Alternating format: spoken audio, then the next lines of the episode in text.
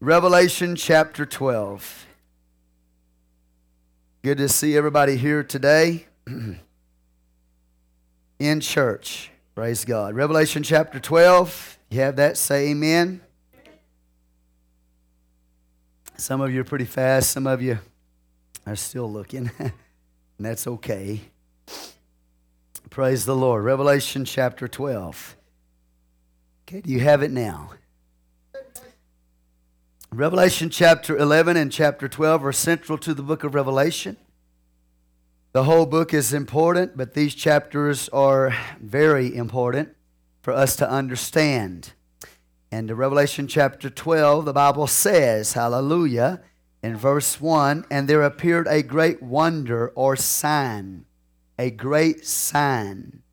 It's a symbol. A woman clothed with the sun and the moon under her feet, and upon her head a crown of 12 stars. And this woman, the Bible says, she being with child, cried, travailing in birth, and pained to be delivered.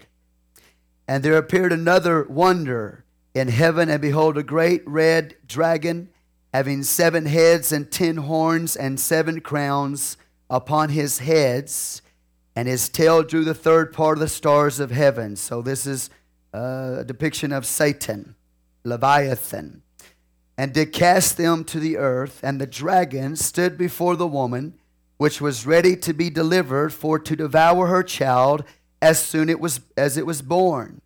And she brought forth a man child, who was to rule all nations with a rod of iron, and her child was caught up unto God and to his throne. And the woman fled into the wilderness, where she hath a place prepared of God, that they should feed her there a thousand two hundred threescore days. And there was war in heaven. Michael and his angels fought against the dragon, and the dragon fought and his angels, and prevailed not. Neither was their place found any more in heaven. And the great dragon was cast out, that old serpent called the devil and Satan, which deceiveth the whole world. He was cast out into the earth, and his angels were cast out with him. I heard a loud voice saying in heaven, Now is come salvation and strength and the kingdom of our God and the power of his Christ. For the accuser of our brethren is cast down, which accused them before our God day and night. And they overcame him by the blood of the Lamb and by the word of their testimony, and they loved not their lives unto the death. Therefore rejoice, ye heavens, and ye that dwell in them. Woe to the inhabitants of the earth and of the sea. For the devil is come down unto you having great wrath, because he knoweth that he hath but a short time. And when the dragon saw that he was cast into the earth, he persecuted the woman which brought forth the man child. And to the woman were given two wings of a great eagle, that she might fly into the wilderness, into her place, where she is nourished for a time, and times, and half a time from the face of the serpent. And the serpent cast out of his mouth water as a flood after the woman, that he might cause her to be carried away of the flood. And the earth helped the woman, and the earth opened her mouth and swallowed up the flood which the dragon cast out of his mouth. And the dragon was wroth with the woman, and went to make war with the remnant of her seed, which keep the commandments of God and have the testimony of Jesus Christ. Matthew 24, please turn there. Matthew 24, beginning with verse 8.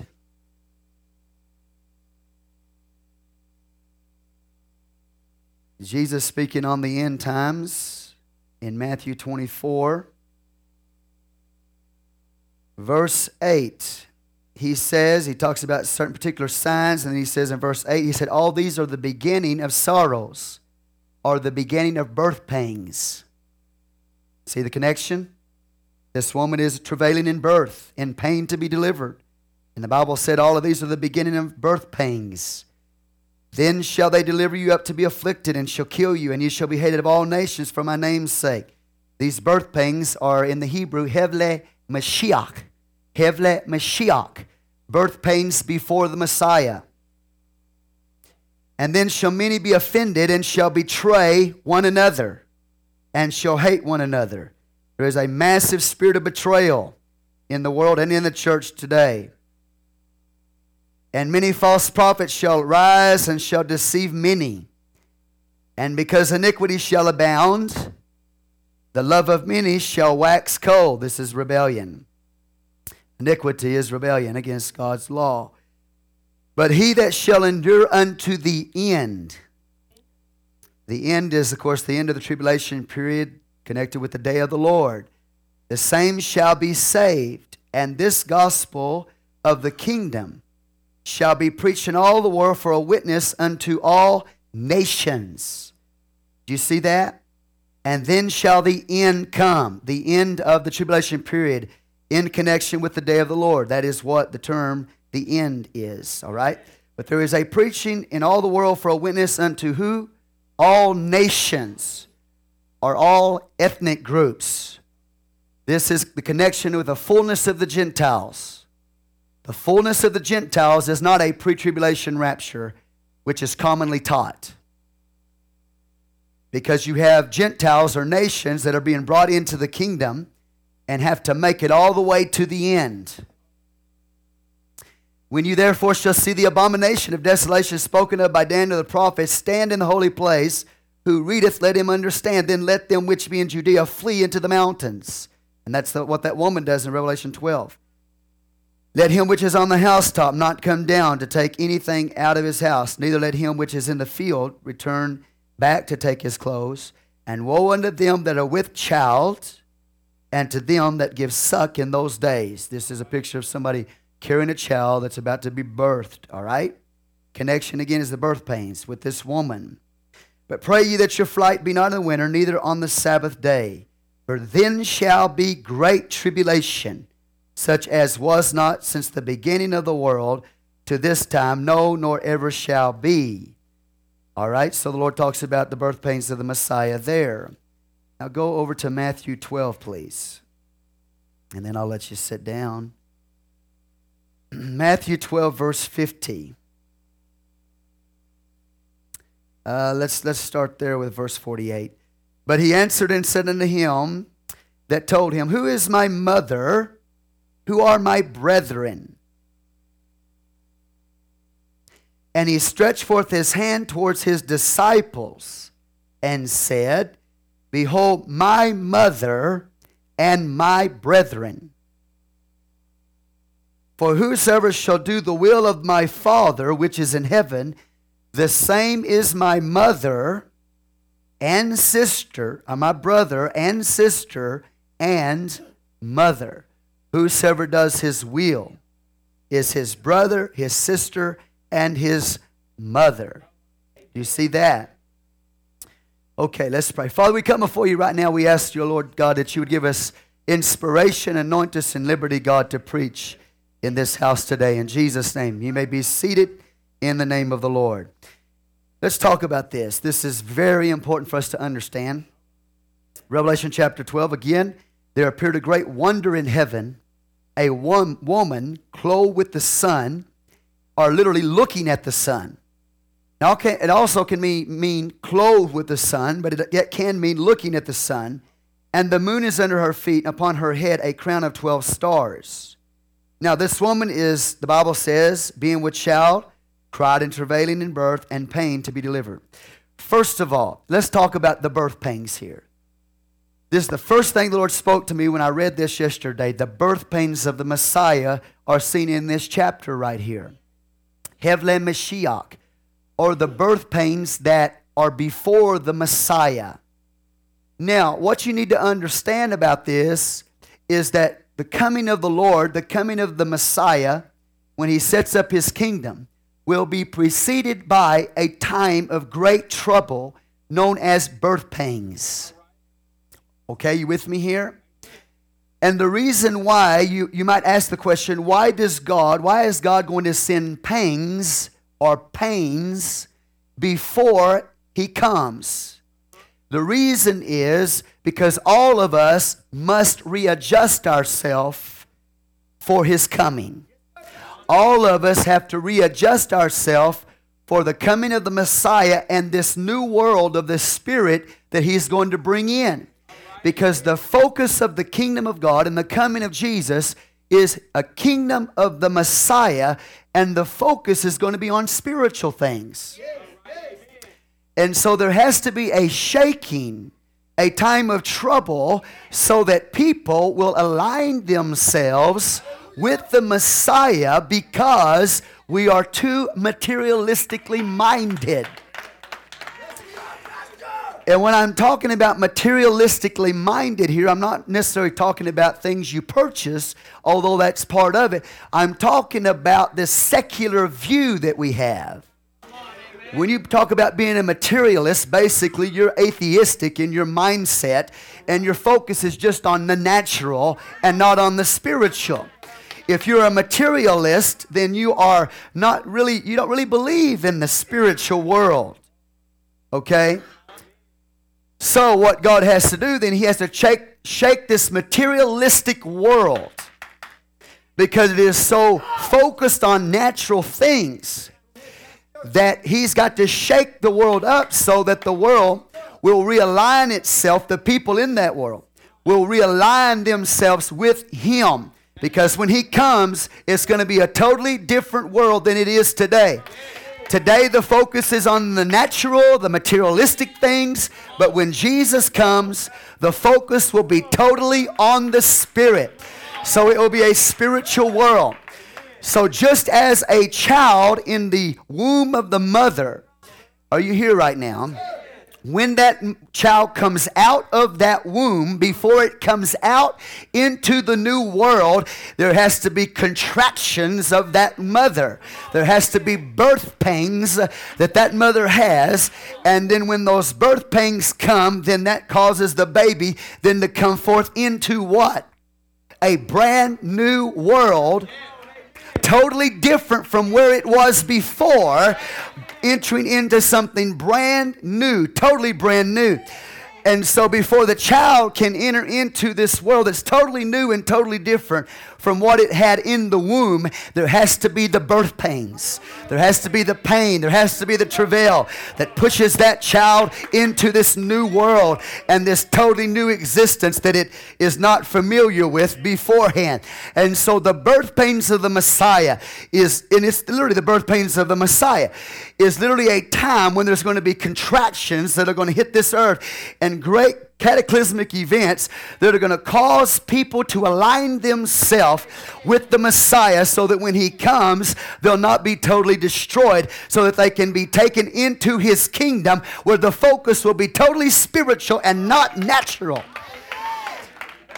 And there has to be this shaking so that people will re- realign themselves because their mind is so secular and so materialistic. Hallelujah.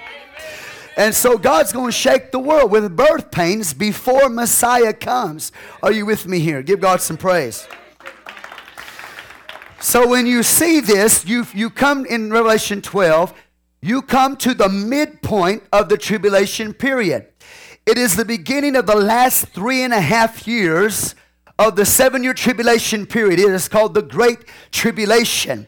And it is a time when there's going to be great, great birth pangs and, and great events that are going to shake this world up just before Messiah comes back and sets up his kingdom because people have to be shaken. They have to be shaken because they're content with the material world. Lord Jesus, help me today. And so we see this woman here, she is in contractions. And these contractions are going to produce a man child into the earth. Do you understand? Now, number one, who is this woman? Well, she represents many things. She represents, number one, Israel. Now, out of Israel, when Israel goes through these birth pains, tribulation period, especially the last three and a half years, when she goes through these birth pains, Israel as a nation, then she will give birth to a spiritual seed that will come out of her womb. A seed, a remnant, the brethren of the Messiah that's going to come out of natural Israel's womb and be born into his kingdom. a people who will make it all the way through the birth pains, the, the, tribulation period, and at the very end they will come forth and be birthed into Messiah. Some of them, re- because this birth speaks of not just born again, but this birth speaks of resurrection. So there'll be many, many Jewish people that will be slain in the tribulation period. But this remnant of the Messiah that have come out of natural Israel are going to be resurrected from the dead, having been persecuted and put to death. But before that, this birthing speaks of spiritual birth or spiritual regeneration. The seed, uh, uh, come on, are you with me? The seed of Israel coming out of natural Israel, the natural woman, the spiritual seed coming forth. Those that are saved, those that are born again of the water and the spirit. That come forth out of blood and water, come forth out of the womb or the matrix of natural Israel. So that, and we'll talk about that as we get into this. All right, so you see, right now, Israel, for the most part, is in unbelief. But there's going to come a time when God's going to shake them God is going to send them through a birth pains of the Messiah, especially the last three and a half years of the tribulation period. It's going to be horrible for Israel. But out of that is going to come forth a people out of that nation that are going to be born again of the water and the spirit. They're going to come out of that. And many of those people are going to die, be put to death, persecuted by the Antichrist, the dragon, but they will be resurrected from the dead when Jesus comes back. Do you understand these things? So God is not through with the nation of Israel. There is going to be a birthing. There's going to be a people that are going to come out of that nation and are going to be saved into Messiah and then into his kingdom. But there has to be a shaking of the earth and their nation before they'll ever repent and before they'll ever cry out to the Messiah. There has to be a shaking. So this speaks number one of Israel spiritual Israel coming out of natural Israel. And then it speaks of the church of the living God. G, uh, Paul said this in Galatians 4. He said, I travail in birth till Christ be formed in you. And he said that to the church of Galatia, which a church which primarily of uh, people who are of Gentile descent. And so Paul said, I'm travailing in birth until Christ is formed inside of you. So there is, come on, are you with me here? In this passage, more than just Israel, it also speaks of the church. Because Jesus said in Matthew 12, He said, Who is my brother, my sister, and my mother? But those that do the will of God. So it doesn't matter who you are naturally, it's who you are spiritually. So that Paul looks at a Gentile church and he says, I'm travailing in birth until what? Christ is formed in you. until you mature in Christ and you manifest Him to the world. So this woman speaks of Israel, but it also speaks of the church. But not just that, it speaks of your soul. Go to Psalm 34 in verse 2. And I know I'm talking fast, but I think you can probably hear and receive faster than I can put it out, so I'm not worried about that. But Psalm 34, also, this woman speaks of your soul. 34 1 I will bless the Lord at all times, David said. His praise shall continually be in my mouth. Now, David is a man, but watch what he says. My soul shall make her boast in the Lord. So he calls his soul a woman. David, being a man, calls his soul a woman. Now, your spirit, I don't care if you're male or female, your spirit is in the uh, male gender through the Word of God. But your soul makes no difference if you're male or female. Your soul is likened to a woman. So David said, My soul shall make her boast, not his boast, but her boast in the Lord. The humble shall hear thereof and be glad. So this woman speaks of Israel and a spiritual seed being born out of her in days to come in the future tribulation period, especially the last three and a half years. It speaks of, this woman speaks of a church who Christ is being formed in them. And it also speaks of, and, and we talk about this uh, church being formed in her, it's called the man child. And this woman also speaks of your soul. So, those three things. This woman represents many, many things because there's only two women in the Bible there's the harlot and the bride. You understand that? There's the harlot and the bride. And if you're in the bride, whether you be uh, Gentile or you be Israel, uh, you are the seed of the Messiah. Do you understand that? So there's only two brides, there's only really two women throughout the Bible. All women in the Bible fall into two categories. Either they typify the harlot or they typify the church. In the book of Revelation, you've got two women. You've got this woman right here in Revelation 12. Come on. And then you've got the harlot in Revelation 17. Revelation 21, you've got a new Jerusalem. In Revelation chapter 18, you've got a Babylon system. So are you with me here? You've got two cities. Babylon Jerusalem and Jerusalem. You've got two women, the bride and the harlot. You have two men in the book of Revelation the Antichrist and Jesus Christ. And as you study the Bible, these things will begin to give you understanding. These keys will unlock doors for you. All right. So you with me up to this point? But let's talk about then from the just the literal ultimate fulfillment of this passage. What is going to happen in the future with natural Israel? The Bible said this woman is clothed with the sun. She's got, an, got her eyes on the sun. She's clothed with the sun. Which means, are you with me here? and she's crowned with 12, a crown of 12 stars, and under her feet is the moon. This woman then is a woman who has a understanding 12 stars of the doctrine of the apostles. She understands apostolic doctrine. Do you understand? Are you with me here? She has got a revelation of the new day because she's clothed with the sun, and the sun in the Word of God depicts God Himself. Jesus, when he comes back, Malachi 4 says he's going to come with healing in his beams. He's going to come as the Son of righteousness. So when it says she's clothed with the sun, she's got a revelation of a brand new day. She's got a revelation that there's a new king. Come on, are you with me here? And she's got the moon under her feet. Wow, this is interesting, isn't it? The moon rules by night. But she has grown from a moon depiction, which the moon speaks of a woman church system.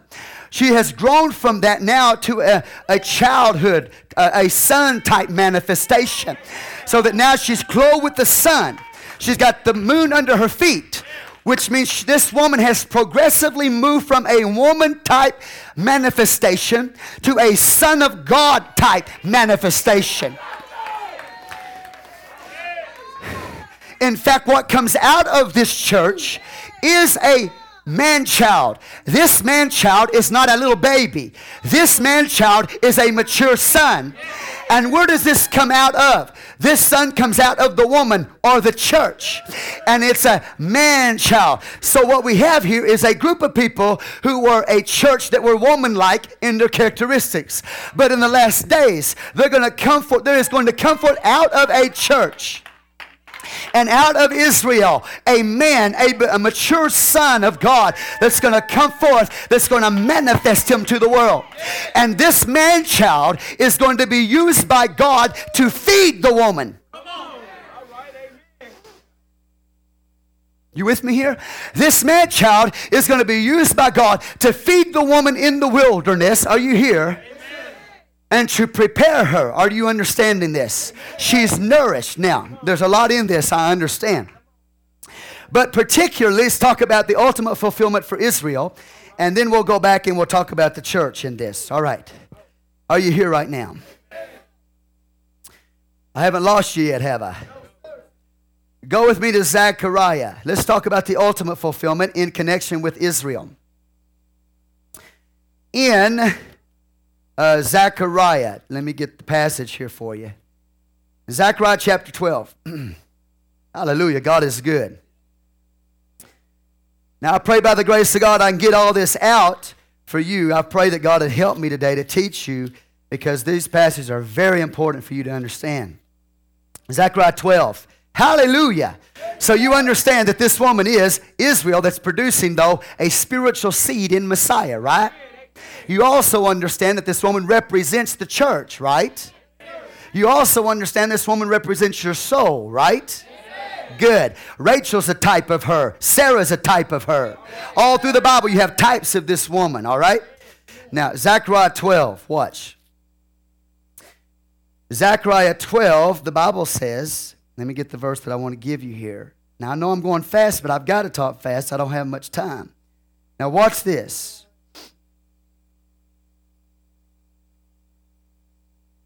Get you the verse here that I want to read to you.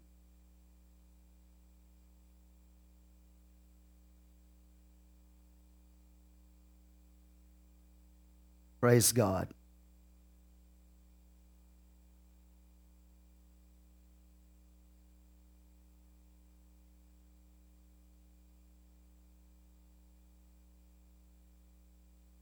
Verse 8 In that day shall the Lord defend the inhabitants of Jerusalem.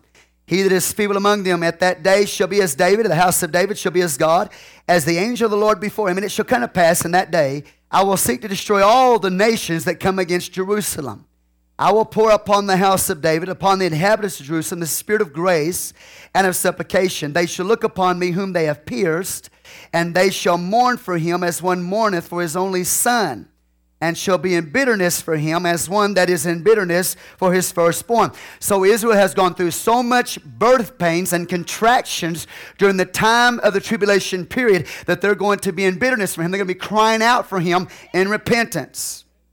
In verse 11, in that day shall there be a great mourning in Jerusalem as the mourning of Hadad, Hadad Rimmon in the valley of Megiddon. And the land shall mourn every family apart the family of the house of David apart, and their wives apart, the family of the house of Nathan apart, and their wives apart, the family of the house of Levi apart, their wives apart, the family of Shimei apart, their wives apart, all the families that remain, every family apart, and their wives apart. Now, watch this. In that day there shall be a fountain, say a fountain, open to the house of David and to the inhabitants of Jerusalem for sin and for uncleanness. And it shall come to pass in that day, saith the Lord of hosts, that I will cut off the names of the idols out of the land. They shall no more be remembered. And also I will cause the prophets and the unclean spirit to pass out of the land. Amen. Now we, we see the coming of the Lord here in verse uh, 5. But he shall say, I'm no prophet, I am an husbandman, for man taught me to keep cattle from my youth. One shall say unto him, What are these wounds in thy hand? Then he shall answer, Those with which I was wounded in the house of my friends. Now Jesus in Acts 2:24 says Jesus went through the birth pangs of Messiah on the cross. The time of his suffering was like a tribulation that took place in Jesus on the cross. What happened to him on the cross is going to happen again to his people. See, history only keeps repeating itself. Jesus is the man child that came forth out of Mary. Do you understand? Mary is a type of this woman. Jesus, when he hung on the cross, experienced birth pains and a church was born out of him. Do you understand these things? So Jesus experienced the birth pains on the cross, but history repeats itself so that his people in the last days are also going to experience the birth pains of the tribulation period. Do you understand? Now, here we go. He says this, uh, verse 6 And one shall say unto him, What are these wounds in thy hand? Then he shall answer, Those with which I was wounded in the house of my friends. Awake, O sword, against my shepherd and against the man that is my fellow. So that not only is the sword going to hit the Messiah on the cross, but also upon his fellow, that man child that's going to come forth, is going to suffer greatly. The Bible says, Smite the shepherd, and the sheep shall be scattered. And I will turn my hand upon the little ones. And it shall come to pass that all the land, saith the Lord, two parts therein shall be cut off and die, but the third part shall be left therein. And I will bring the third part through the fire, and will refine them as silver is refined, and will try them as gold is tried. They shall call on my name, and I will hear them. I will say, It is my people, and they shall say, The Lord is my God. So the Lord is telling us here there's going to come a time when God is going to bring a third part of the nation of Israel through the fire of the tribulation period. And they're going to call upon the Lord. They're going to be saved. They're going to come out of those birth pains of Israel and they're going to recognize the Messiah. They're going to be born again. You with me? Now, watch this. Behold, the day of the Lord cometh, and thy spoil shall be divided in the midst of thee. For I will gather all nations against Jerusalem to battle and the city shall be taken, and the houses rifled, and the women ravished, and half of the city shall go forth into captivity, and the residue of the people shall not be cut off from the city. Then shall the Lord go forth and fight against those nations as when he fought in the day of battle. His feet shall stand in that day upon the Mount of Olives, which is before Jerusalem on the east, and the Mount of Olives shall cleave in the midst thereof toward the east and toward the west.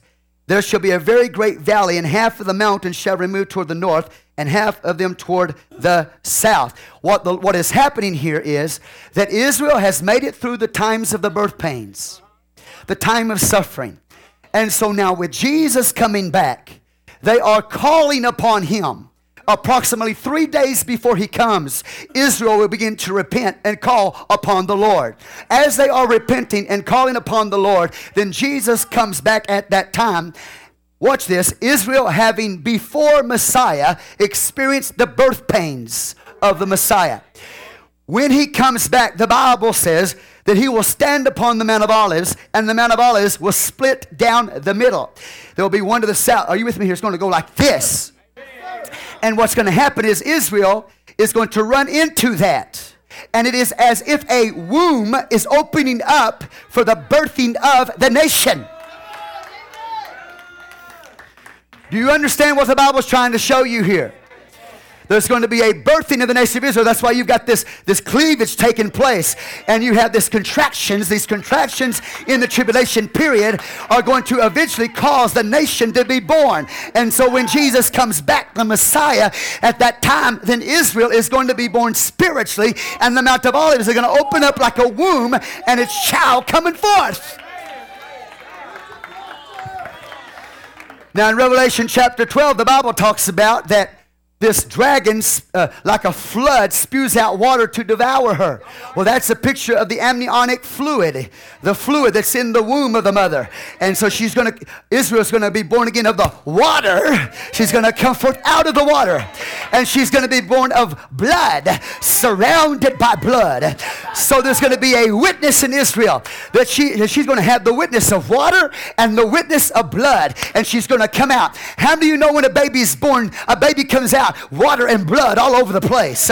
And that's exactly what's going to happen in the nation of Israel. When this Mount of Olives opens up, then it's going to be born, and this flood that's trying to destroy her, she's going to come out of that water, and blood all around her. She's going to come out of the blood. And so she's going to be born into the Messiah, into the Messiah and then some of them literally resurrected from the dead at the coming of the Lord. So there's a great promise for the nation of Israel that is yet future, but it's, it's going to be preceded by a time like the world has never seen a birth pains, a contraction time like the world has never seen, so that Israel will realign themselves with the Messiah and get their eyes on him and then repent, call upon him, and they'd be born into his kingdom. Do you understand these things? Now, let me, let me read a little bit more here in Zechariah. This is heavy stuff, man. Now we go on, the Bible says, uh, praise the Lord. Verse 8, and it shall be in that day that living waters shall go out from Jerusalem, half of them toward the former sea, and half of them toward the hinder sea in the summer, and in the winter shall it be. And the Lord shall be king over the earth. In that day shall there be one Lord, and his name one. Give God some praise.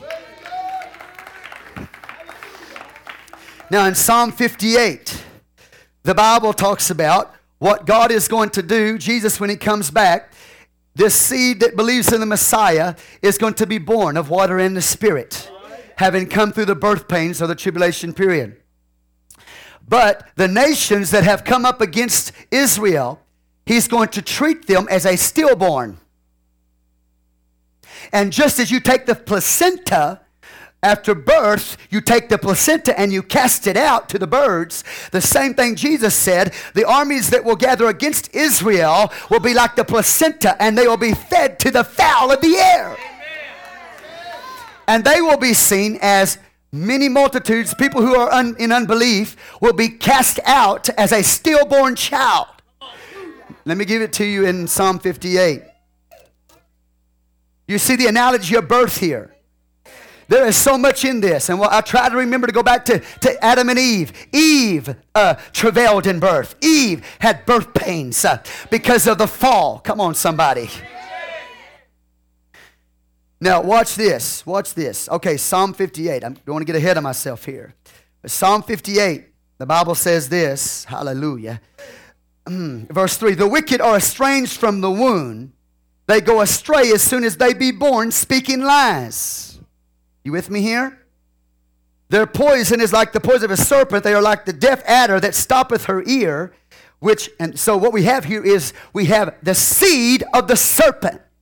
Just like you've got the seed of the woman, those who are in the Messiah, you've got the seed of the serpent, the nature of the devil in those who are in unbelief. And that's what Revelation 12 is showing you. Showing you the seed of the serpent in battle with the seed of the Messiah. And so today there is a seed of the serpent in the earth. And they have the nature of the devil in them. They walk in unbelief. And this seed of the serpent, like Judas Iscariot, will rise up from within the church and betray the true church but they will be seen as cast out and rejected as stillborn. Now, let me read some more. Give God some praise. Because they're like the deaf adder. They can't hear the word of God. They don't want to hear the word of God. Verse 5, which will not hearken to the voice of charmers, charming never so wisely. Now, watch this. Verse 6 Break their teeth, O God, in their mouth. Break out the great teeth of the young lion, O Lord. Let them melt away as waters which run continually. When he bendeth his bow to shoot his arrows, let them be as cut in pieces. Watch this, verse 8. As a snail which melteth, let every one of them pass away like the untimely birth of a woman, that they may not see the sun. But this woman in Revelation is clothed with the sun. She sees the sun. She's got a revelation of the Messiah. She's got a revelation of Jesus. But the Bible talks about those that are who the seed of the serpent, who don't have a revelation of Jesus, who don't keep their eyes on him. They will be seen as stillborn, cast out, having never seen the sun. Give God some praise. Now, for you right now, when you walk into the church of the living God, you walk into the woman of God. You walk into the mother of us all. Galatians says, Jerusalem, which is above, which is the mother of us all, is free. When you walk into a church, it doesn't matter if it's Israel or, or not Israel, according to the flesh, when you walk into that church, you're walking into the mother of us all. Come on. You have God who is the Father. But God, but God Jesus, as the last Adam, has an Eve. So when you walk into the church, you walk into the church of the last Adam, and this last Adam has an Eve, and I'm looking at her. You are the Eve of the last Adam. You are the woman of the last Adam that travails in birth to be delivered. And what is happening is that when you came into the church, the last, the Eve, then what happens is you get born again and the corporate woman, the corporate body, is involved in the birthing of you into Messiah. And the way you got born again in the church was you were born again of the water and the Spirit having the name of Jesus called over you, and the name of Jesus has the blood in it. So when you got the name of Jesus called over you, that's when the blood was applied to you so that you were surrounded by blood and surrounded by water and coming out of the matrix of the church, you were born into the kingdom of God. Do you understand that? Now, this, this always comes up. Well, Just because a, a person doesn't break the doesn't come out of the matrix, doesn't come out of the womb, uh, but they're still alive. That baby's still alive, right? You with me? This is what some churches want to teach you. They want to tell you that all you got to do is believe in Jesus and accept Him, and you are saved. You are born again. Well, you can be conceived and be stillborn. I said, You can be conceived, but when it comes to actual time of birthing, you come forth as stillborn, dead, not alive unto God. So you must be born again of the water and the spirit. The blood surrounded you. You got to come out. You got to come out of that womb. Not just be conceived, but you must be born again of the water and the spirit, surrounded by blood, or you will be seen as stillborn, not alive unto God. Because commonly that is something that's brought up. Well, that baby that's in there that's not hasn't been born yet is still alive. But the Bible talks about people here that when they come out of the womb, they come on, they were stillborn. They never seen the sun. They were never born again of the water and the spirit. So don't fall from the lie of hell. Don't fall for the lies of the devil. See, there are people that are in stages and they're moving into the kingdom of God. Just because you repent, you might have got conceived there by the word of God. But you have to go on and be born again of the water and the spirit. You got to come out alive. You got to come out of that womb alive. And then as you come out alive in the church, then you're a baby. But what God wants to do is raise you up until Paul said, I'm travailing in birth. I'm like I'm in birth pains. You ever seen a pastor look like he was in birth pains? It's not too fun, man. When you're a pastor and you're in birth pains, there's no fun about it. There's screaming, there's pressure, there's battle, there's struggle, there's pain. Why is why did Paul say he went through those birth pains? So that Christ could be formed in you. What do you mean, Paul? These people have come into Christ. They've been born again in the water and the Spirit. Galatians 3.26. They have put on Christ when they were baptized. What do you mean you're travailing in birth for the, Christ to be formed in them? What he's saying is, I recognize you've been born, but I want you to grow up and become a man. I want you to mature. I want you to become full grown. I want you to be a son of God. And so I'm going to travail in birth until the man child is born. Do you understand these things? So God has got a purpose for Israel and the time of their new birth, post tribulational, and also the time of their resurrection is a picture of this woman being in travail and going through persecution for the last three and a half years, but then coming up out of that at the end. Do you understand what God is trying to show you here? But He's also showing this woman is the church. This woman's got a revelation of the apostles' doctrine. She's got 12 stars on her head. It also depicts the 12 constellations of the heavens. We have a series on the constellations, the stars in the heavens, where we show you Jesus in every aspect from his first coming to his second coming. I don't have time to go through all of that. But this woman is Virgo in the heavens who's got the seed corn in her hand. Come on, somebody. And when this seed corn falls to the earth, this seed corn is going to reproduce himself in a corporate body. So that this man child, Jesus, is a sign of a corporate body that will come, a people who will manifest the Father as sons of God. And they're going to come out of the woman, the corporate body, the church. Not just born again, but people who have matured and Christ formed in them. And they are now grown men. And the man child body that's going to come out of the church, not everybody is an overcomer. Now, to show you that this is not just about Israel, Jesus said that when the man child comes forth, that he, he will uh, be given a rod of iron. And he will rule nations. Let me read it to you so you don't think I'm making it up. Go to Revelation 12. Now, now, come on, come on, somebody. I know you can hear this. Uh, uh, listen, you can't hear it if you're not in Him. Nothing I'm saying right now makes any sense to you if you don't have spiritual ears because you got the ear of the adder. You can't hear because you got the ear of the adder. Now, watch this.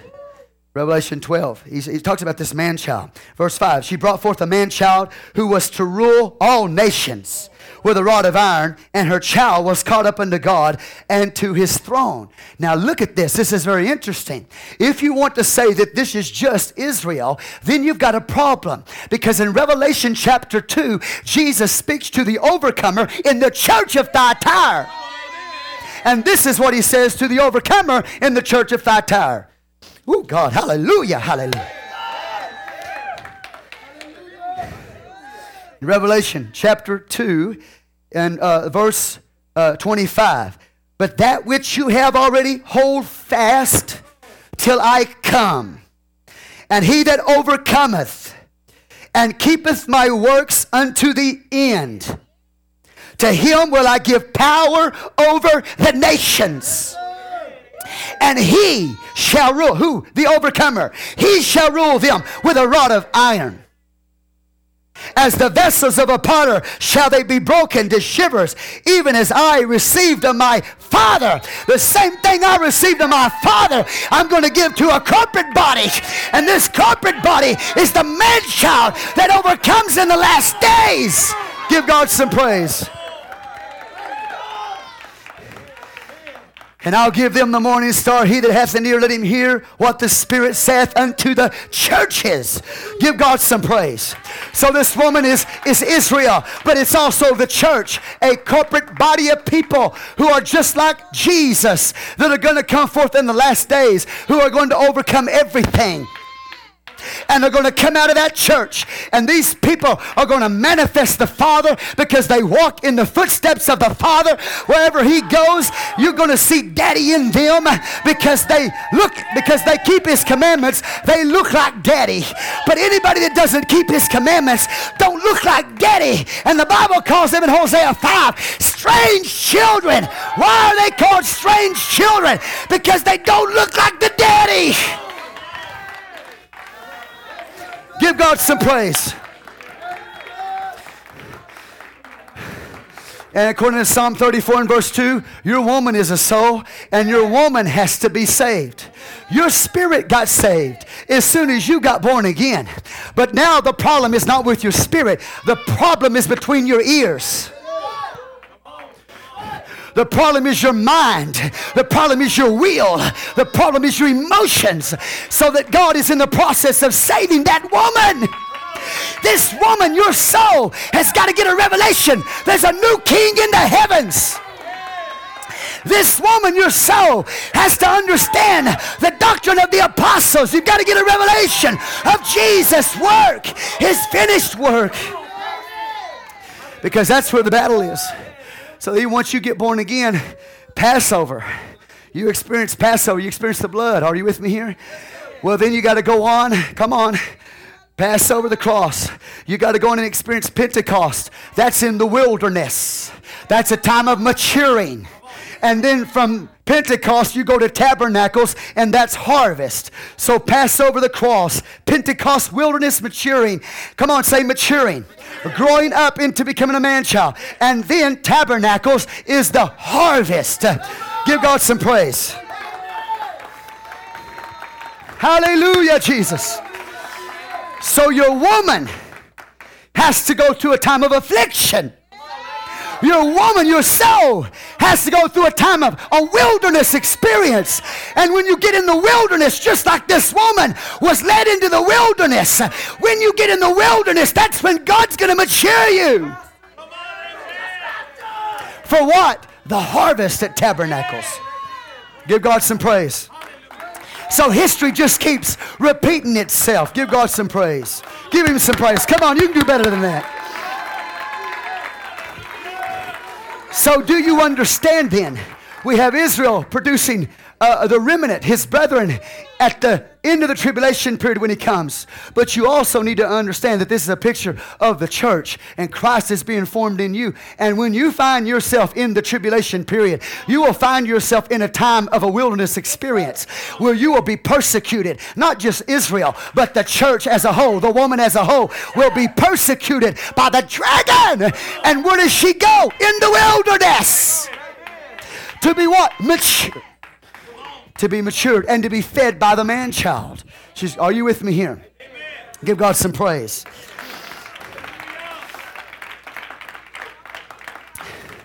Okay, hallelujah. Let's go. Let me look at this. Let's look at this. Let's go to Micah 5. Mm, praise the Lord. Oh, yeah, come on, somebody. So, what God is trying to get a people ready for is a wilderness. He's trying to get you ready for a wilderness so that you will mature. Are you with me? Micah 5. What's this? I'm thankful to the Lord today. I said, I'm thankful to the Lord today. Y'all, y'all hang with me. I've got a lot to cover. You see why? So I got to go this direction with Israel. Then I got to go this way with the church. Then I got to go this way with the soul. But if you can get this, it, it, it all applies. What is being said, it, it all applies to all of them. Because what we're talking about ultimately is the seed of the Messiah. Do you understand these things?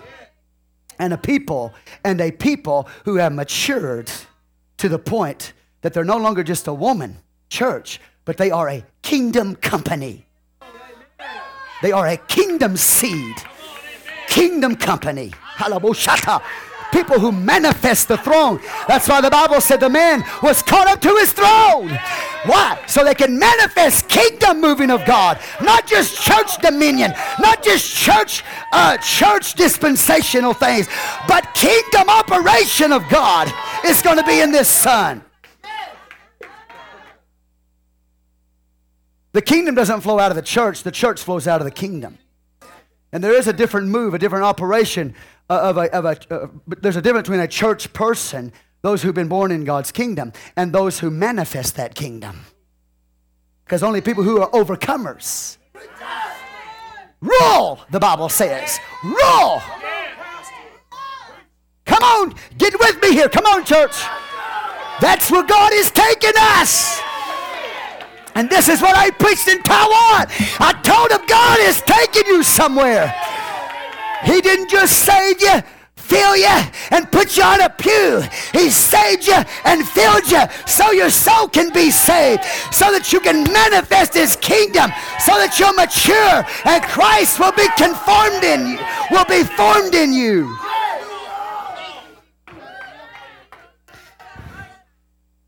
Hold your place in Micah 5. I got to go to John 16. John 16. Is anybody getting a hold of this? John 16. Watch this. Remember when Jesus was speaking to his disciples? He talked to them. Watch this in verse 19 of 16. He said, Now Jesus knew that they were desirous to ask him and said unto them, Do you inquire among yourselves uh, that I said a little while, and you shall not see me, and again a little while, and you shall see me? Verse 20 Verily, verily, I say unto you, that you shall weep and lament, but the world shall rejoice. You shall be sorrowful, but your sorrow shall be turned into joy. Now, who's he talking to? He's talking to his disciples. Then he says, A woman, when she is in travail, hath sorrow. Now look, he's talking to male disciples, and he says, You are like a woman in travail. Because what you need to understand this man child that's being born is not a physical birth, it's something bigger than a physical birth, it is a spiritual thing. A woman, when she is in travail, has sorrow, but her hour is come. But as soon as she is delivered of the child, she remembereth no more the anguish for joy that a man is born into the world. You disciples are in travail to produce a man child to the world. It's, Lord, help me to get this across to you. Now, watch this. And you now, therefore, have so, you. Come on. You have sorrow, but I will see you again. Your heart shall rejoice, and your joy no man taketh from you.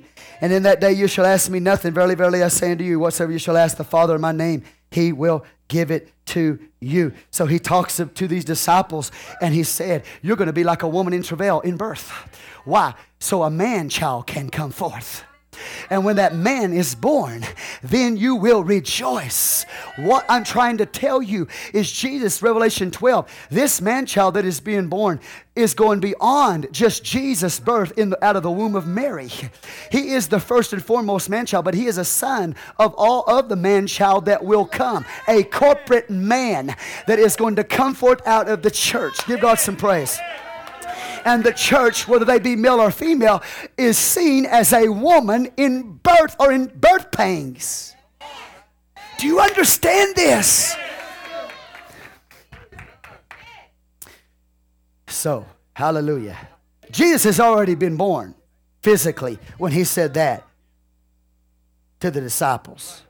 And he talked about them producing a man child. He's standing right there. What it is is Jesus standing up in a corporate body. So, what you have is you have a church. Uh, the woman is a picture of a corporate body of believers. But the man child is a people who have come out of the corporate body of believers and have become like Jesus, so that Jesus is the sign of a kingdom of sons. The woman is a sign of the corporate body, the church. Listen, Jesus is going to have a body, come on, a man child that's going to come out of the corporate body, the woman. Do you understand? Give God some praise. Now go to Micah 5. Micah 5. What's this? Oh yes, this is this is just wonderful. This is just wonderful stuff.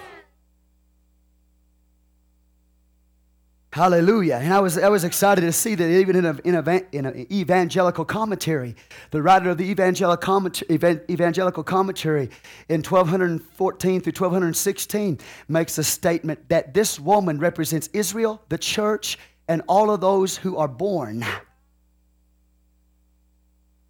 from her. Do you understand what I'm saying? But I don't have to have that. I can go right to the Word of God. And the Word of God, it tells us that. It does help to have commentaries, though.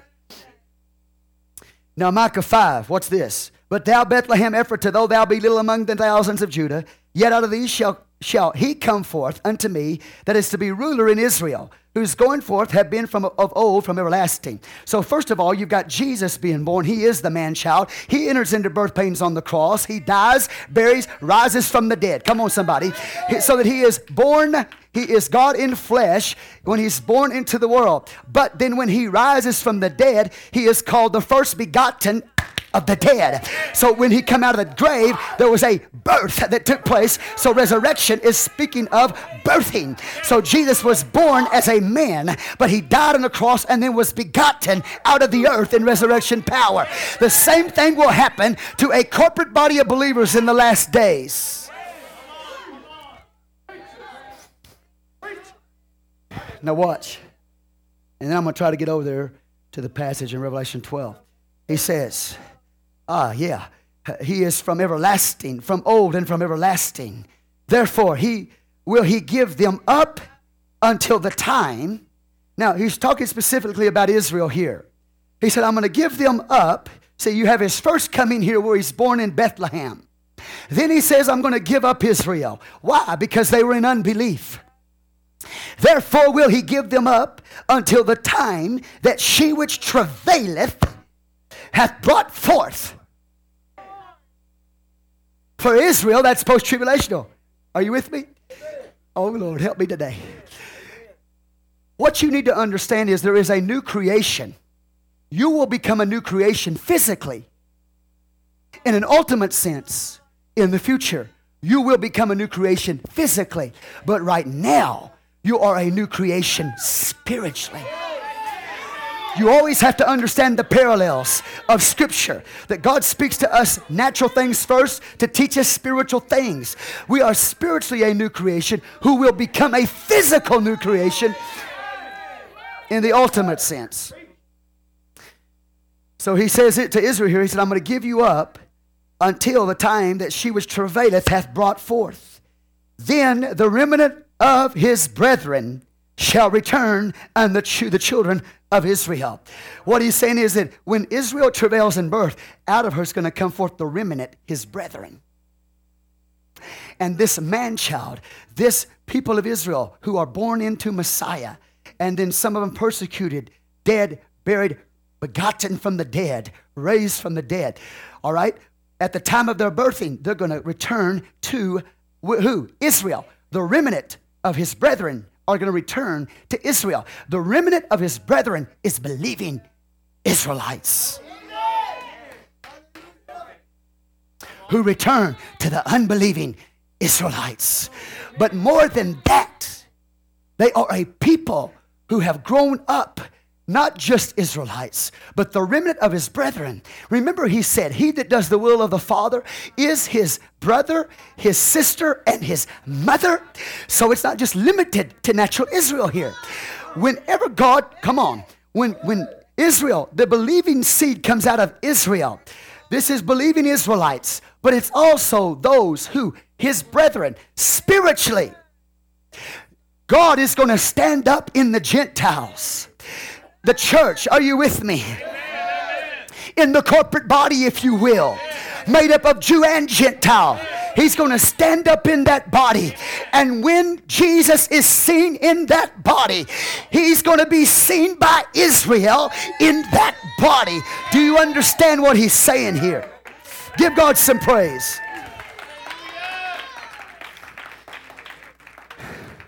See, I'm trying to get you out of your limitation of thinking that this is just only for Israel. Therefore, will he give them up until the time that she which travaileth hath brought forth? Then the remnant of his brethren shall return unto the children of Israel. And he shall stand and feed in the strength of the Lord, in the majesty of the name of the Lord is God and they shall abide. He's talking about a people who have abided in Christ, abide in Him. People who didn't quit, people who stayed in their place, people who abide in Him. Don't let sin get in their life. Don't let their soul realm take over them. Don't let the material world take over them. But a people who are abiding in Him.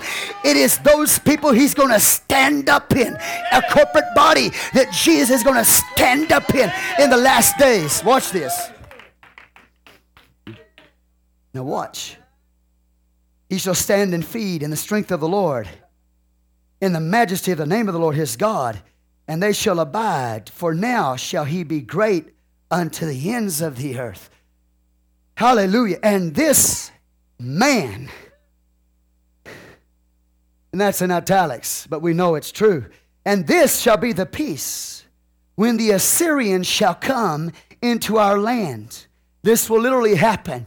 The Assyrian, a Babylonian ruler from I, the land of probably Iraq in that part of the world, will go into the land of Israel. And this Assyrian will be used by God to drive unbelieving Israel into Mount Zion, where they'll be, where they will repent and get saved. Are you with me here? Now watch this. This man shall be the peace. Hallelujah. Who? This corporate man. Of course, ultimately speaks of Jesus. But this man shall be the peace when the Assyrians shall come into our land. We're going to have to flee to Jesus. Hallelujah. When we start going through these birth pains, we're going to have to cry out unto him. And when he shall tread in our palaces, the Assyrian, then shall we raise against him seven shepherds and eight principal men. Now, this is very interesting. Who are these seven shepherds and eight, and eight principal men? Well, two ways to look at it when this uh, Assyrian Iraqi leader invades into Israel, then the Bible, and it could be the Antichrist, but let's take it literal here. This, these seven shepherds can be interpreted this way seven shepherds are seven contemporary kings, and the eighth is the Antichrist. We'll get that we'll get to that in Revelation. We'll see what I'm talking about. Seven contemporary kings along with the eighth the antichrist. When the Assyrian comes into their land, the Iraqi leader comes in their land, then the antichrist and seven contemporary kings with him will, will protect the, uh, Israel from the Assyrian. Watch, did you catch that? It's in the Bible. You have to read your Bible. It's in Revelation and we'll look at it a little bit uh, later on, not not today. But it could be interpreted this way. Seven shepherds and then an eighth. Who could this be? Well, the Bible talks about seven churches of Asia Minor. And the eighth is Jesus standing up in the midst of them. Standing up in the midst of this man child, this corporate body. That's going to be used by God to bring peace to Israel during the time the Assyrian comes in. Are you with me? Do you get this understanding now? I'm telling you, we're going to be here, all right? This is, I believe it 100%, not 99, 100%. Now, watch this. Are y'all with me here? And they shall waste the land of Assyria with the sword, and the land of Nimrod, that's Iraq, Babylon, in the entrances thereof. Thus shall he deliver us from the Assyrian when he cometh into our land, and when he treadeth within our borders. And the remnant of Jacob shall be in the midst of many people, as dew from the Lord, as the showers upon the grass that tarrieth not for man, nor waiteth for the sons of men. It says, The remnant of Jacob shall be in the midst of many people. Now that's interesting to me. Could that mean that this remnant of, of, of was it Jacob? Could it be that what we have here now in the midst of many nations is this corporate body that's not just Jewish, but come on, that is coming out of all nations, and they are called the remnants? Or could it be that this is the fullness of the Gentiles being come in? Followed by the salvation of Israel as if they were raised from the dead, according to Romans chapter 11. Do you understand what I'm trying to say here? Because notice how it's worded.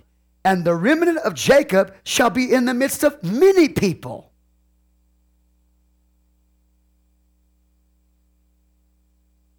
As the showers upon the grass teareth not for man, nor waiteth for the sons of men. All right, now, mm, it, it, you could take it literally that this is the remnant of Jacob. This is the natural seed, okay? Being redeemed, being saved, and everything. And they're surrounded by nations, all right? You could take it that way if you want to, but you don't have to uh, uh make it uh, that way. You don't, don't have to be that way. There's more than one way to interpret prophecy.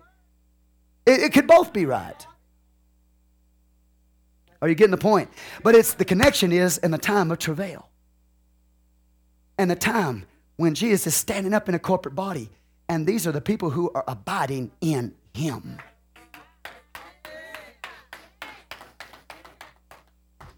You hear this?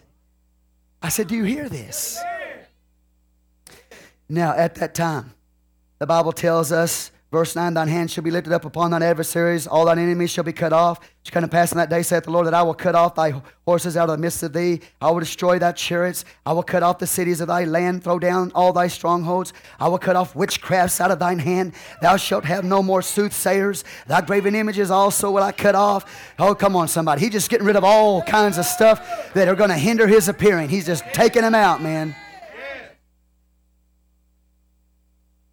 Now, I know I'm hanging a lot of hooks here for you, but anyway, get what you can. Let's go to Isaiah 32.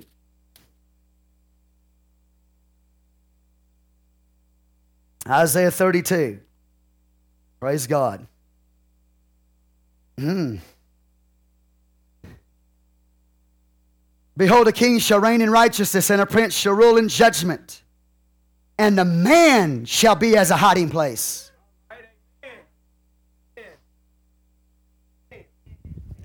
In Revelation 12, we see that woman fleeing into the wilderness. But the Bible says in Isaiah 32, a man shall be the hiding place. Well, ultimately, we know that's Jesus. But he's a sign of a corporate body to come. The man child. A man shall be a hiding place from the wind and a covert from the tempest, as rivers of water in a dry place, as the shadow of a great rock in a weary land. And the eyes of them that see shall not be dim. Why? Because they, they see the sun. You got a revelation of Jesus. And the ears of them that hear shall hearken. There's going to be a people that are going to see, and there's going to be a people who are spoken to that are going to hear and are going to do something with what they've heard. They're not just going to be pew setters. They're going to grow up in Him. Christ is going to be conformed in them or formed in them. Now, watch this. The heart also of the rash shall understand knowledge, and the tongue of the stammerer shall be ready to speak plainly. The vile person shall be no, no more called liberal, nor the, the churl said to be bountiful. For the vile person will speak vil, villainy, and his heart will work iniquity to practice hypocrisy and to utter error against the Lord, to make empty the soul of the hungry, and he will cause the drink of the thirsty to fail. The instruments also of the, of the churl shall, are, are evil he deviseth wicked devices to destroy the poor with lying words, even when the needy speaketh right. But the liberal deviseth liberal things, and by liberal things shall he stand. Rise up, ye women. Watch this. We have a man who is going to be the hiding place. Then we find out God calls to the women. He says, Rise up, ye women that are at ease. And he's not just talking to just individual women, he's talking to the church. Rise up, you women, you church that is at ease. Hear my voice. You careless daughters. You walk around act like this. You don't care. You care less. But God says, Rise up, you women that are at ease. You careless daughters. Give ear unto my speech. Stop being careless and stop being at ease. He's calling to the church.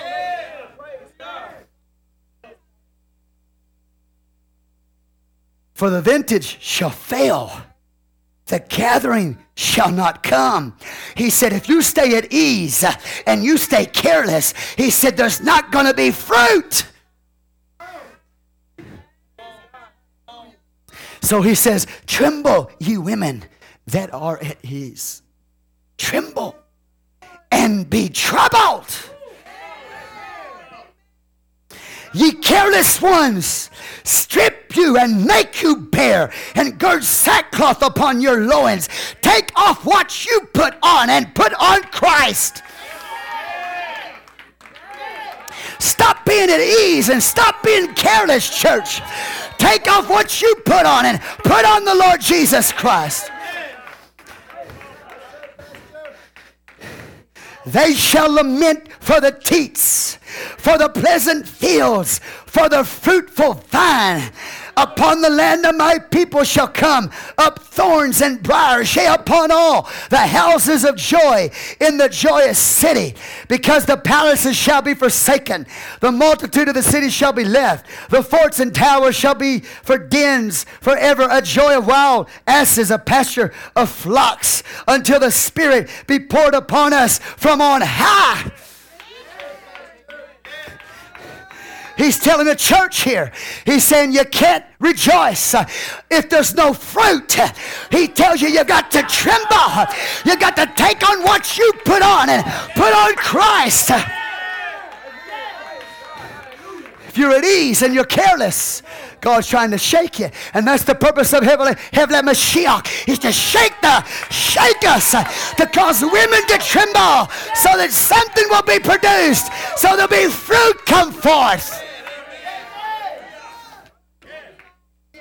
But what is hindering this woman from producing this man child is she's walking around in her own self contentment, clothed with her own clothing, eating what she wants to eat feeding on a false feast.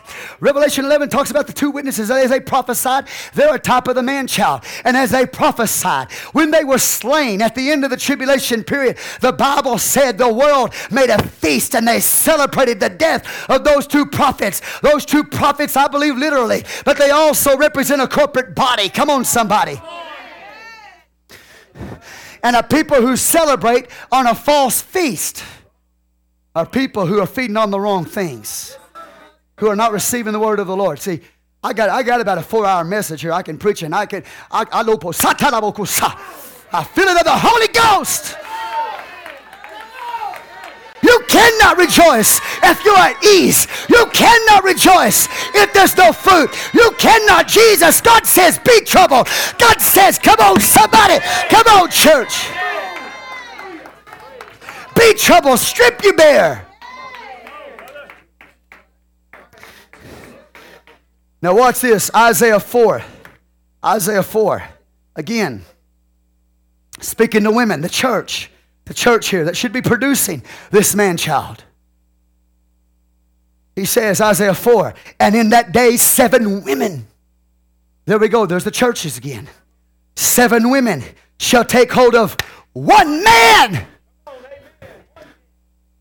One man. Are you with me? Saying, we will eat our own bread. We're going to eat what we want to eat. We're going to feed on what we want to feed. We're going to be selective in what we hear. We're going to be selective in what we receive. But I'm going to tell you something. God's going to shake the woman. God's going to shake you. He's going to shake me. He's shaking me right now. I'm in birth pains.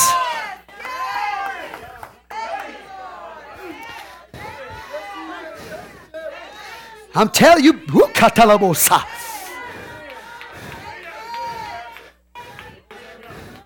he said, these women, these seven women, got seven churches in the book of Revelation.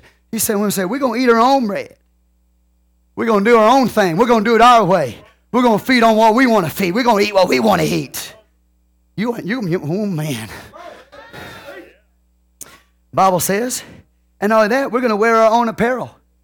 Well, this is what Jesus, God told him in Isaiah 32 to strip off their own apparel stop eating their, what they want to eat and strip off their own apparel. See?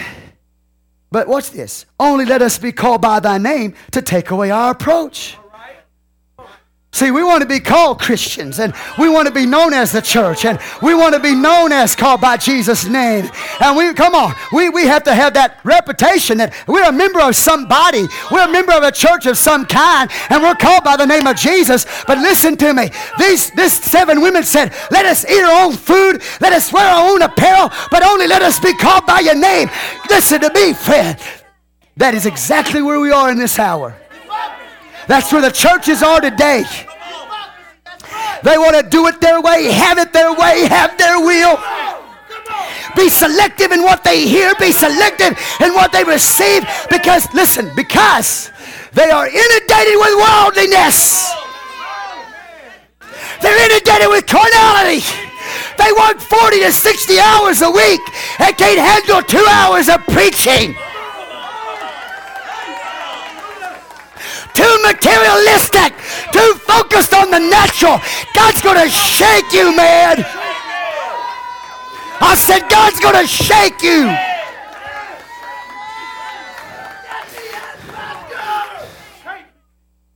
And you know what we need to do? We need to cast off our own apparel. And we need to say, I'm not going to eat. I'm going to nourish myself as a woman in the wilderness. I'm going to feed on Jesus. I'm going to feed on the table that's prepared for me in the wilderness, and I'm going to mature. Now, you might not believe this now, but if you're in the age that's going to see it, God's going to send us into a wilderness time. And everything that you've been walking in on your own, doing your own thing, putting on your own apparel, and acting like you're a Christian. Because, see, you don't want to know anybody to know who you really are. You don't want anybody to really find out what you're all about. You know, so you'll go hide in a church somewhere, sit down, and be full of the devil and full of the natural man. That's exactly where we are right now. And That's why Jesus judged the seven churches. And only two out of the seven was without rebuke. I'm going to tell you something. Every one of us in this place is in one of those churches. Every one of us. And I want to be the, I want to be the overcomer. I want to be the man child that's going to come forth. The Lord's trying to get you to wake up, to shake up. I don't listen. Look, look at me in the, in the in the blues right here. I know my eyes aren't blue, but I'm gonna call them blue. Look me in the blues. I don't care if you leave. I've got a call on my life, and that's to bring up a man child. And if you want to hide in a house and act like you're something you're not, You are going to be very uncomfortable here. I said, You're going to be very uncomfortable because God's going to shake you. He's going to cause you to tremble. He's going to say, You're careless and you're at ease. So I don't care. I don't care how much you give. I don't care how much you tithe. I could care less. I don't care.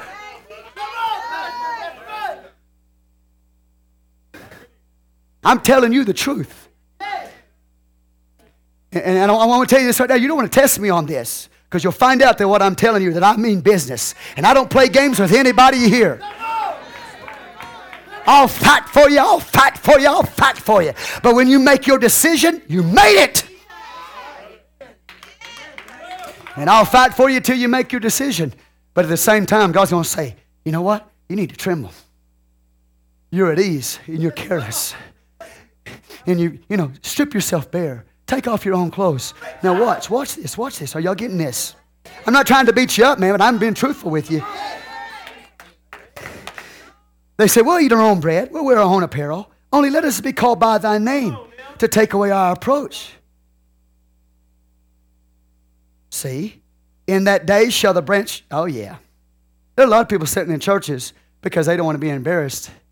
They want the world so bad. They want it so bad they can taste it. Okay, thanks, sister.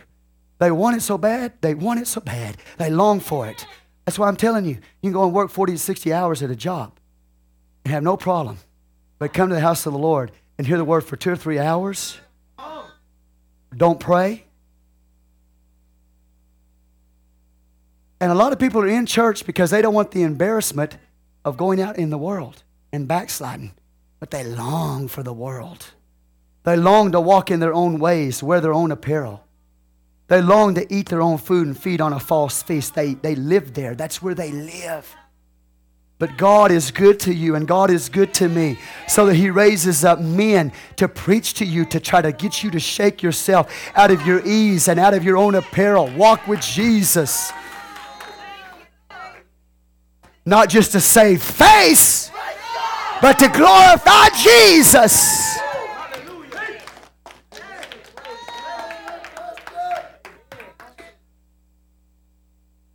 So, this is what he said in Isaiah 32 to get rid of. In that day shall the branch of the Lord be beautiful, glorious, and the fruit of the earth shall be excellent and comely for them that are escaped of Israel. It shall come to pass that he that is left in Zion and he that remaineth in Jerusalem shall be called holy.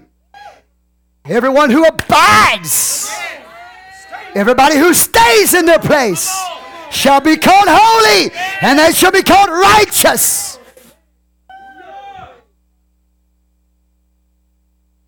Say, abide in him. when the Lord shall have washed away the filth of the daughters of Zion and shall have purged the blood of Jerusalem from the midst thereof by the spirit of judgment and by the spirit of burning.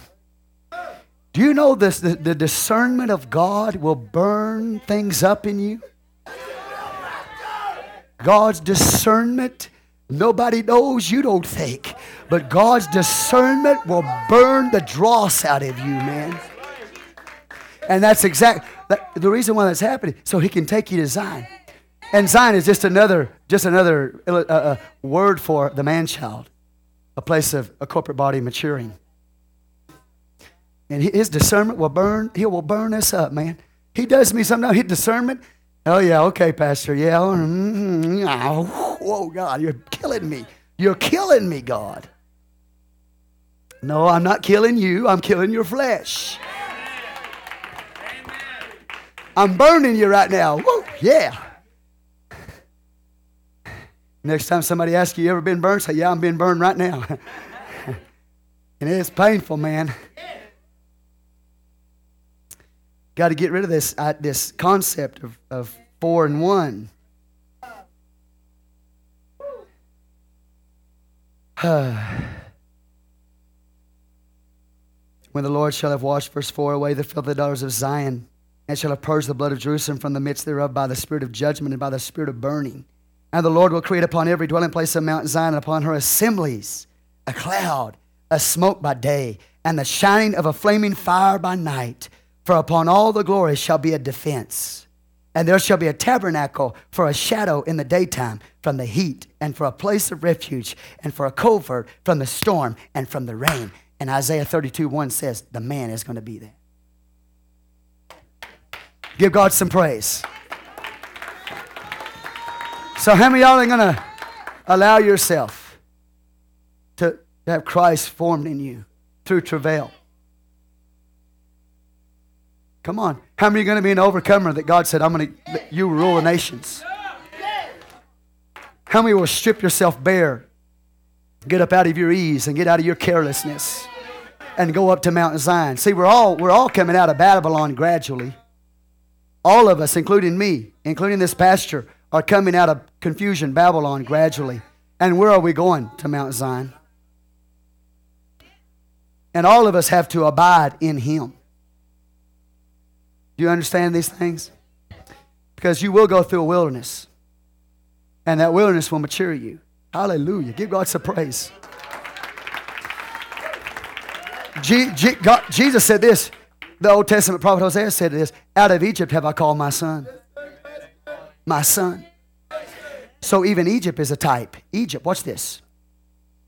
God's people, his son is in Egypt. He calls them out.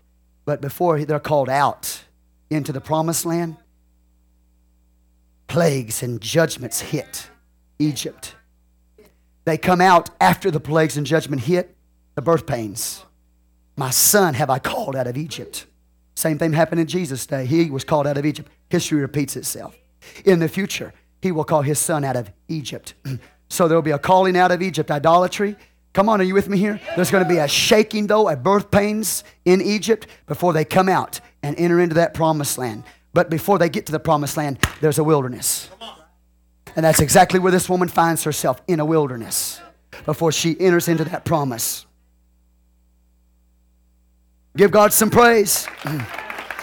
Moses was the man child that brought him out of Egypt to the mountain of God.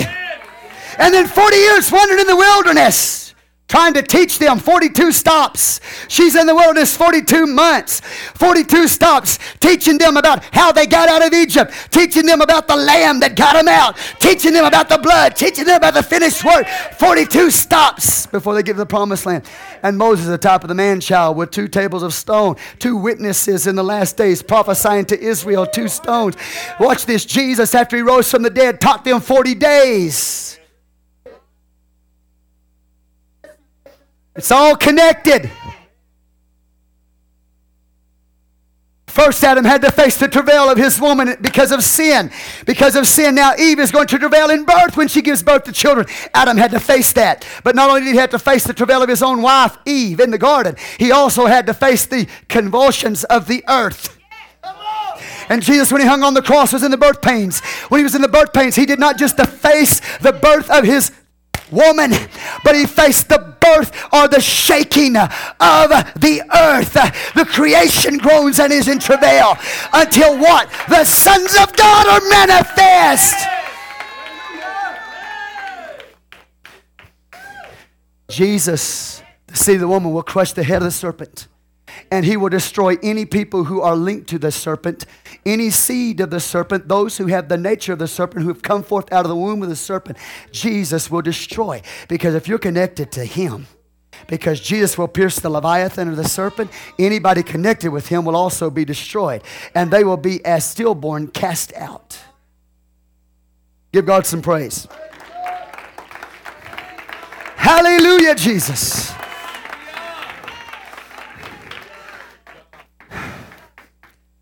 Let's, let's, let's close this thing out. Hosea 5. I'm already beyond my time. Now, you need to understand something. This corporate body is made up not just of Israel, but it's also made up of Gentiles who've come in the kingdom.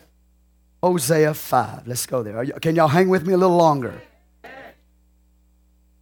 Hosea 5 and 6 what you have in this pro- these prophecies is you have both the nations called Ephraim and you have Israel, both of them in these prophecies.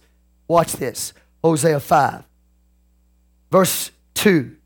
and the revolters are profound to make slaughter, though I have been a rebuker of them all. I know Ephraim and Israel. Now, if you know your history, you know Ephraim, Israel, the 10 tribes of Israel were called Ephraim. But now in this prophet, he says, I know Ephraim and Israel. Strange, isn't it? I know Ephraim and Israel is not hid from me, for now, Ephraim, thou committest whoredoms, and Israel is defiled. Both Ephraim and Israel, both of them are defiled. Now, watch this. This is where the fullness of the nations come in, okay? In Romans chapter 11, the Bible says, When the fullness of the Gentiles be coming, then Israel will be saved. A lot of people preach that, if you're pre trib, that the fullness of the Gentiles is when Jesus raptures his church pre tribulational. And then he starts dealing with Israel in the seven year tribulation period. There is nothing about a pre tribulation rapture in Romans chapter 11. It's about the salvation of Israel. And it talks about the fullness of the Gentiles being come in, then Israel be, be saved as though they were raised from the dead. Now, the point is this is that the Gentile nations are going to be saved even in the tribulation period. And there's going to be a breaking of Gentile powers in that, in that seven year tribulation period off of Israel. So the fullness of the Gentiles speaks of the salvation of all Gentiles that will come into Messiah. It also speaks of when that happens, then Israel will be saved. But it's post tribulational. This is where Ephraim and Israel come in. The first time you ever read about the fullness of the Gentiles is in Genesis. Hold your place in Hosea 5. I made up my mind to finish this today. In Genesis uh, 48, let's look at this. I've done some study on this. Hallelujah. Uh, Genesis 48. Mm, hallelujah. In verse 19, his father refused and said, I know it, my son, I know it. Now, what he did was he placed his hand on the second born son, Ephraim. He should, normally, you put your hand, your right hand on the firstborn son. He's got the birthright. All right? So that when the father brings the two sons, Ephraim and Manasseh, up there, he puts Manasseh in front of his right of, of his daddy's right hand. He puts Manasseh in front of his daddy's left hand. Hmm, Manasseh, no, let me get this right. He put Manasseh in front of his daddy's right hand. He put Ephraim in front of his daddy's left hand. And that old man crosses his hands and puts his hands on Ephraim, his right hand on Ephraim, and his left hand on Manasseh. And so that Ephraim now receives what the firstborn should have received, so that now the Gentiles receive what Israel should have got. And watch what happens. Watch what happens when this happens. The Bible says, Joseph, verse 17, read to. Then Joseph saw that his father laid his right hand upon the head of Ephraim, the second born son. It displeased him, and he held up his father's hand to remove it from Ephraim's head and Manasseh's head. And Joseph said unto his father, Not so, my father, for this is the firstborn. Put thy right hand upon his head. Not Ephraim, but Manasseh. And his father refused and said, I know it, my son, I know it. He also shall become a people, and he also shall be great. But truly, his younger brother shall be greater than he, and his seed shall become a fullness of Gentiles or a multitude of nations. In the margin of your Bible, the Hebrew word is fullness of Gentiles. So Ephraim is a fullness of the Gentiles. Ephraim is a type of the church. So when God speaks to Ephraim and Israel in Hosea 5, he's speaking to the church and he's speaking to Israel.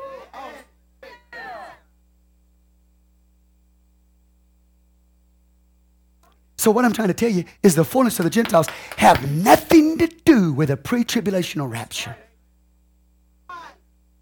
What it has to do is a multitude of nations coming into the kingdom of God. In Revelation 7, we say a multitude of nations coming to the kingdom of God in the tribulation period. In Matthew 24, the Bible said the preaching of the kingdom, it will be preached to all nations. So the nations are still in the tribulation period. Come on. And so the fullness of the Gentiles take you all the way through the seven year tribulation period. And when the fullness of the Gentiles are saved, and then the Bible talks about the times of the Gentiles be cut off. That you with me here? And what you have here is this the breaking of the yoke of the Gentiles off of Israel. One. And number two, ultimately, the purpose is that nations are saved. As a result of Gentiles being saved, and then the unbelieving nations being broken off, as a result of that fullness coming in, then Israel will be raised from the dead. And that's post tribulational.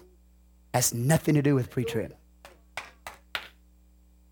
Read Romans 11, read, read Genesis 48 19. Has nothing to do with pre trib. That's stuff we read into the text. Hello, give God some praise. But anyway, I'm still in, I'm still in Revelation 12. Hosea 5. Now he says, And the revolters are profound to make slaughter, though I have been rebuked. I know Ephraim and Israel is not hid from, my, from me. For now, O Ephraim, thou committest whoredom, and Israel is defiled. Yes. Now, what God going to do? Well, he's going to stone unbelieving Israel. He's going to stone the adulterous wife. But her seed, the remnant of his brethren that came out of her, he's going to save. Do you know that the Iraqi leader called one of his missiles a stone? And he said that when he fired those missiles upon Israel, he called them a stone. He said, I'm going to stone her. God is going to use missiles in the last days to stone natural Israel, those that are in unbelief, the adulterous wife. He's going to judge them. He's going to stone the adulterous wife. But there's going to come forth a remnant that are going to be the remnant of his brethren. They're going to come out of Israel and they're going to be saved. But it's going to be through a time of birth pains. You understand? And then when God gets through stoning the adulterous wife, then he's going to kill Goliath with a stone. And Goliath is a picture of Gentile rulers who came against Israel in the last days. And so Jesus says, the David is going to kill Gentile nations with a stone, so they're both going to be stoned. You understand? But watch this. Watch this. So we got these two bodies. We've got this Ephraim, the church. We've got Israel. How are you with me? Ephraim in unbelief is going to be stoned. Israel in unbelief is going to be stoned, killed. The adulterers. But the believing remnant in the church those that abide in Christ and the believing remnant out of Israel, they're going to come forth and be born again, are going to be saved in Messiah. Do you get this? Do you understand this? Now watch. Watch. Are you awake? Verse 9 Ephraim shall be desolate in the day of rebuke. Among the tribes of Israel have I made known that which shall surely be. Yeah, this is good stuff, man. Because this is the Bible. I get excited about the Bible. When Ephraim saw his sickness and Judah saw his wound, then went Ephraim to the Assyrian and sent King Jareb. Yet there's so, there's so many multiplicity of fulfillment in these passages, but just hang with me. Yet could he not heal you nor cure you of your wound, for I will be upon Ephraim as a lion, as a young lion to the house of Judah. I even I will tear and go away. I will take away. None shall re- rescue him. I will go and return to my place till, thy, till they acknowledge their offense and seek my face. In their affliction, they will seek me early. You see that? They're going to cry out to the Messiah in the time of their affliction, in the time of their tribulation. But you notice this Ephraim's there too. Church is there too. The multitude of nations is there too. The fullness of nations is there too. Chapter 6, verse 1 Come and let us return unto the Lord, they say. For he hath torn, he will heal us. He has smitten, he will bind us up. After two days will he revive us in the third day. So the third day, three days before Jesus comes, we're crying out, Lord, you've torn us. Lord, you've smitten us. Lord, heal us. Who God? And when they start crying out to him three days before he returns, guess what? That's when he's going to come.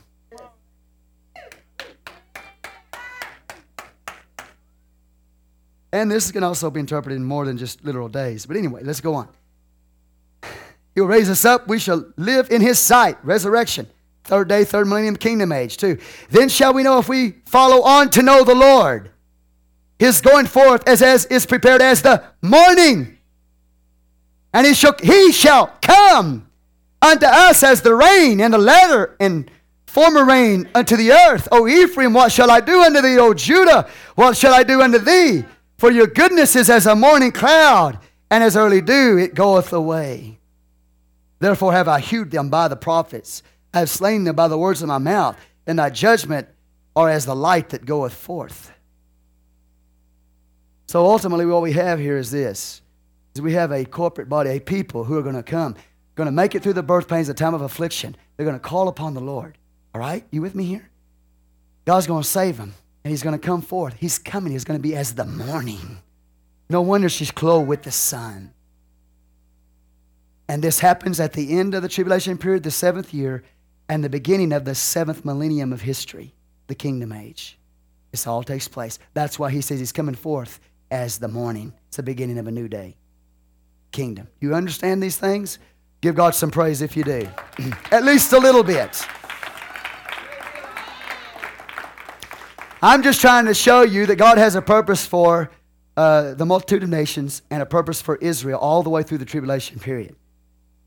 And when the nations are saved and then the unbelieving Gentiles are broken off, then Israel is saved as from the dead as they call upon the Messiah. And they're birthed out of Israel, the remnant of his brethren coming forth as the Mount of Olives cleave, like the womb opening up, and the water flows surrounded by blood, the Battle of Armageddon. This is when Israel is going to, the remnant of Israel is going to come forth. But you have the fullness of Gentiles, nations that are also a part of the kingdom of God at that time, both unbelieving and believing. We would call it the church. The believing, we would call it the church. Do you understand? And these, this church are people who are going to abide in him. Now, what you need to understand is, is that history repeats itself, and just as you have an apostate Israel, you'll have an apostate church in the last days. And just as you have a remnant, a man child coming forth out of that woman, you have a remnant coming out of the harlot church. See what I'm saying? They're not going to stay there. They're going to abide in Him. And they're going to grow and they're going to mature. Are y'all getting the point here? Okay, I know I've given you a lot here, but uh, I think that I'll just close, go back to Revelation chapter 12, and I'll close. Now, I've been all over the Bible trying to explain Revelation 12. And I'm not saying I did a good job.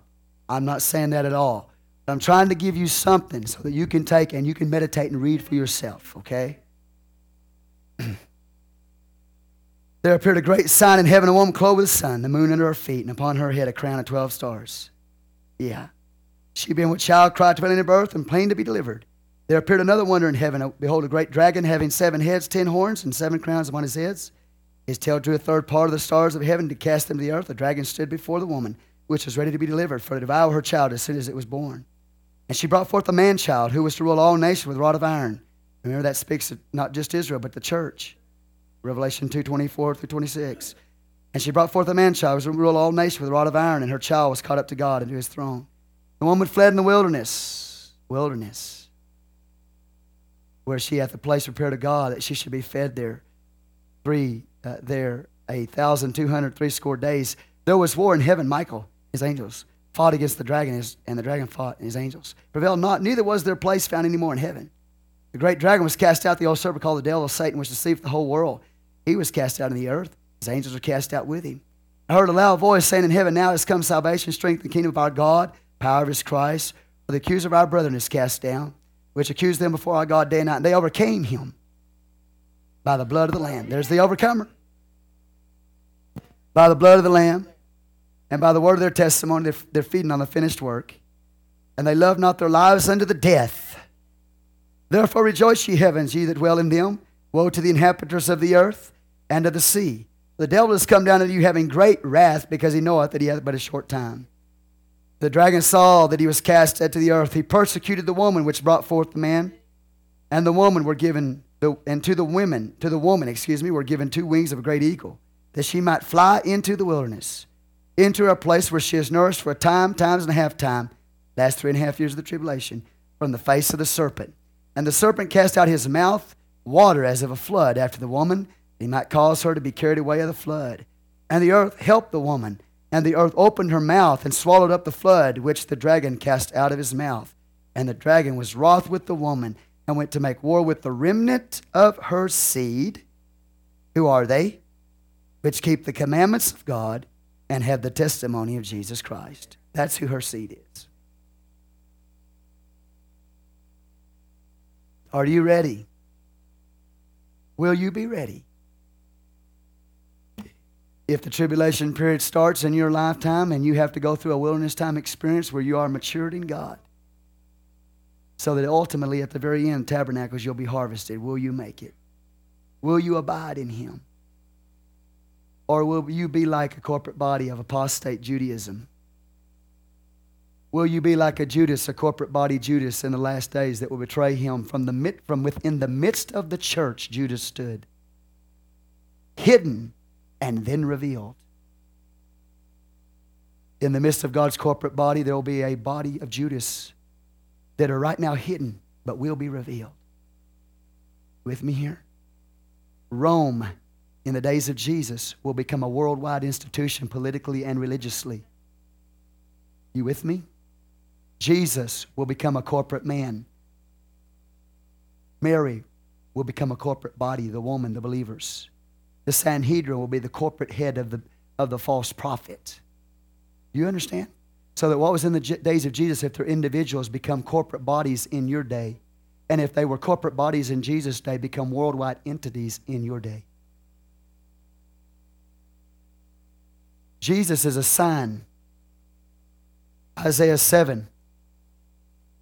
God said, I'm going to give you a sign. A woman shall be with child. You with me? This child, we know Isaiah 7 is Jesus, but he is a sign. He is called a sign. In Isaiah chapter 8, Isaiah's sons are called signs, which means they are a picture of a corporate body. Individuals become tribes. Do you understand? Individuals become corporate bodies, corporate bodies become worldwide entities in the last days. When Jesus walked three and a half years in his ministry in the Gospels, that's a picture of the first three and a half years of the tribulation period. All right? He's the man child in the Gospels. In the book of Acts, the apostles are the man child. And for three and a half years, the first part of that book of Acts, we have nothing but persecution against the apostles and the church. What was done then will be repeated again in history. Judas will become a corporate body hidden within the church, but yet revealed in the last days. What happened with Adam and Eve in the garden? Jesus experienced it on the cross. It will be repeated again in history in the future. What happened with Moses and Israel coming out of Egypt, the plagues and judgments of Egypt, coming out, going into 40 year wilderness time, and then entering the promised land will happen again in the future. You see what I'm trying to show you here? History continually repeats itself.